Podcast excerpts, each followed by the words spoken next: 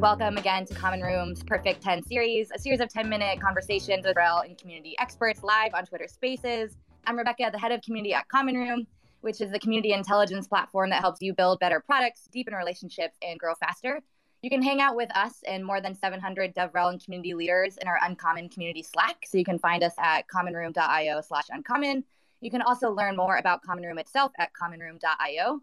But enough about us, about me. I'm super excited to welcome Steph Nakano and Jeff from, uh, respectively. Steph is a community manager at Coda, and Jeff is a community consultant. And something that's super important that I have found uh, to be, that I admire so much about them, is they're both extremely passionate about bringing diversity, equity, and inclusion into community work. And so that topic, right, diversity, equity, and inclusion, can feel quite broad to many folks um, who are just beginning to understand how they can incorporate those ideas into their organizations and their teams and work. But Steph and Jeff have been thinking about this for a really long time. And so we wanted to invite them on to discuss one action that someone can take to move their organization, their team, or their community work in the right direction, um, especially because this can be such a broad topic. Even having one place to start can sometimes feel like it opens the door to so many more steps that you can take afterwards, but looking at that blank page is hard. So I um, would love to welcome Steph and Jeff to the floor. Hello, thank you for being here. Thank you for awesome. that warm welcome. Awesome to be here. Yeah, I would love for um, each of you to, so there's different ways that people might approach this, right? There could be a specific resource or asset that someone should be focusing on, like, for example, how their community code of conduct is written. Um, there could be a specific initiative that they should be amplifying within their organization. So um, I would love, Steph, for you to kick us off, perhaps, um, if there's one specific way that you've brought D E and I into your organizations. Um, and then I'll, I'll toss it over to Jeff. Absolutely. Hi, everyone. Uh, again, I'm Stephanie. Um, I am head of community over at Coda, but I previously was at Zapier. So shout out to anybody who's in the automation space and loves how that works for them. Uh, Coda is an all-in-one doc um, application that lets users collaborate. When I inherited the community, uh, it had been left alone for about three and a half years in the original style, original template. But over the years, it grew a little bit over nine thousand registered members. That being said, some of the things that we did to incorporate D E I in our redesign, which we launched last month, was we enabled vanity names to allow for psychological safety. Um, we obviously use security protocols to prevent spam and enable human moderation and link their logins to S S O. So that way that there's less occurrences of spam accounts. Um, we did also intentionally select colors and fonts to enable a much more accessible experience, uh, including adjusting our font weight, uh, picking the right font type for better readability. And we um, limited our color selection to have not too much or too little of contrast, just for daily use. And as Rebecca had mentioned, we work on our trust and safety within our um, community code of conduct, which is a work in progress, because as the community changes and evolves, we want to make sure that we account for all of the changes that we should have, including those who are going to be a part of our ambassador network. Um, that said, some of the takeaways here is that there's always room to improve. Um, these things are just a part of your journey to take as intentional steps forward. Um, and that's how we at Coda uh, adjust for our D E I efforts um, within our platform. Cool. Thank you so much, Steph. Jeff, what do you think about that? Anything to add, or any other type of first step that people can take that feels like they're starting to gain that momentum and focusing on diversity, equity, and inclusion? Yeah, yeah. Um, it's quite awesome to be here.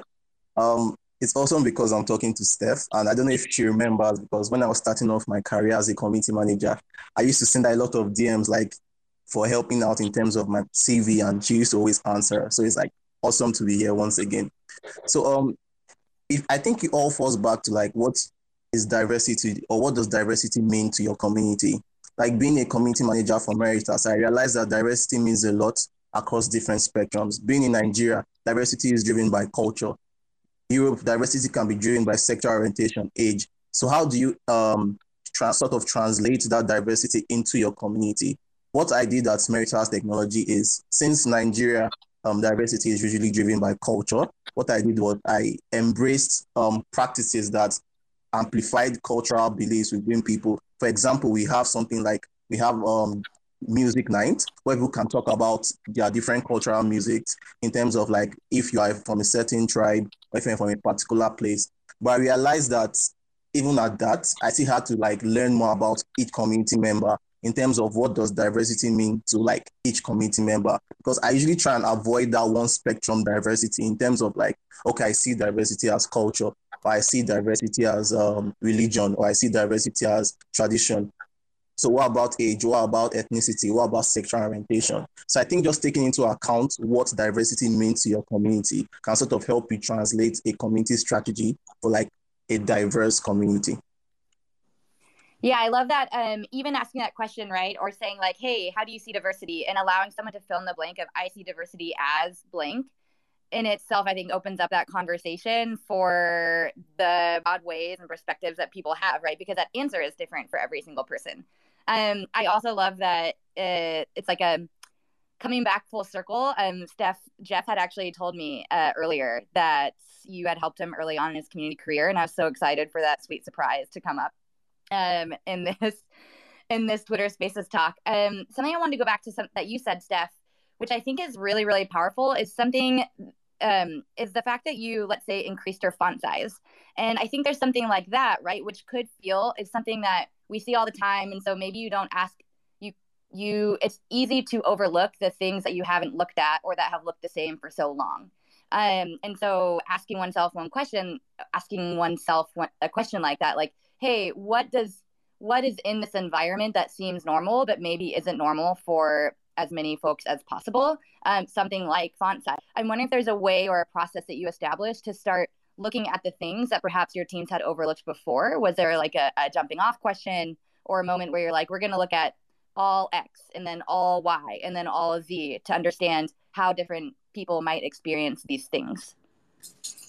That's a really good question. And I'm glad you asked that. Um, at Coda, we have a Slack channel that is related to accessibility, and it could be anything from our product itself to just how we use it in our communication, all the way to, of course, leveraging it for our design for our community. And so with that in mind, I think what it starts out with is having an open mind and starting with empathy, like understanding what it means to have these things to be adjusted, uh, who are we trying to reach out to, and what does that mean for us as a community? Uh, that being said, uh, looking at font size in, its, in this specific example, we wanted to make sure that anybody with um, low vision could visit our community and feel comfortable that the font size is not something that is only design Uh, perspective. It is for everyone that wants to be a part of the community. So that was something that we kept in mind when we were thinking about, hey, like, how can we make this like more comfortable for a broader audience versus just how can we make it look beautiful for ourselves? Yeah, I love that. Um, and thanks again for putting community members first. Um, I think it's so easy to be like, oh, I feel like this looks great. And it's like, oh, wait, how, how does this, how is this experienced by someone else? I wanted to ask if you had any um, sort of parting thoughts on on communities that you think exhibit or, or do a really wonderful job that we might want to model or look to as examples um, of people that are putting diversity, equity, and inclusion first. Clearly, Coda is one of them. So I'm wondering, Steph, if you want to take that, if there's any specific... Um... Absolutely. Um, I think that there are a multitude of communities that do relatively well in representing this space. I really love, um, recently I was visiting my friends on um, Guru.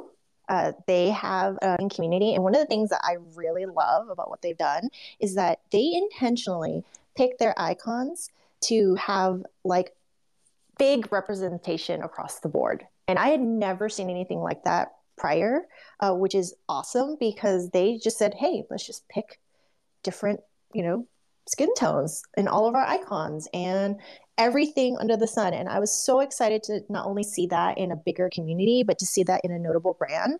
And I just thought that that was such an amazing, intentional way of showcasing D E I without it being overwhelmingly like, like big or amplified. Yeah, just like the, um, hopefully it would be an everyday experience, right? Of if you're like walking through New York City or um, another type of metropolitan area where you're like, it is this, it's, it's normalized to have all sorts of different people, backgrounds, skin tones, cultures, languages um, intermingling in one place. You, just to double check, double click on that, Guru, correct? That is correct. Yeah, that was the last one that I saw. And I also love this amazing and I hope it stays and it's not just a trend, that communities have been showcasing an, a, a, a like a field or an area that somebody can write their pronouns. I love the concept that anybody can just say, these are my pronouns and this is what I would like to be called. And so I am so big on that, and I hope that that sticks. Yeah, uh, same. And I think I, we've seen that uh, trend, hopefully not a trend, it's just becoming um, normal. I love that as well. I want to pass the floor to Mike R, who has raised their hand. Um, go ahead and ask your question. Hi, hi thanks. Thanks for, for allowing me to, to talk here.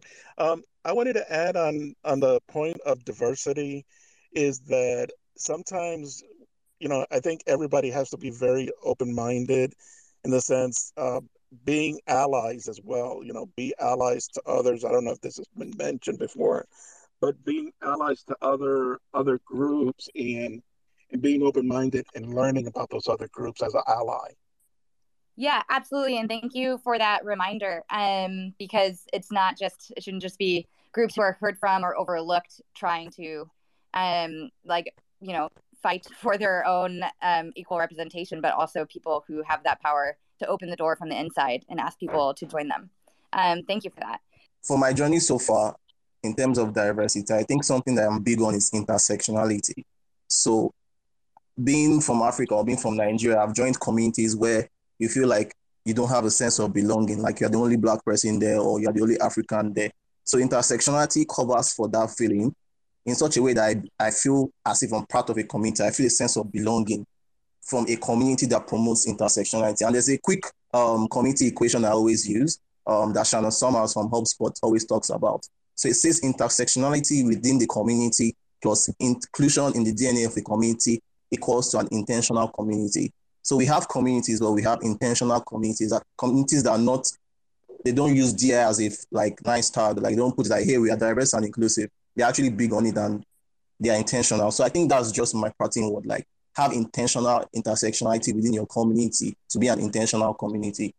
Yeah, I think um, I would love to add to that, but I feel like adding something with less eloquence wouldn't do it justice. Um, so thank you for sharing that and ending on this idea of intentionality. Um, Steph and Jeff, thank you so much for joining us and talking about this. Would love to have you back to dive deeper on different um, topics um, that are covering diversity, equity, and inclusion. I think it's only something that we need to promote and um, share more broadly and more loudly um, and in bigger fonts and in all the ways that can um, be accessible to folks. So thank you so much. Thank you so much as well for this opportunity. It was nice doing this.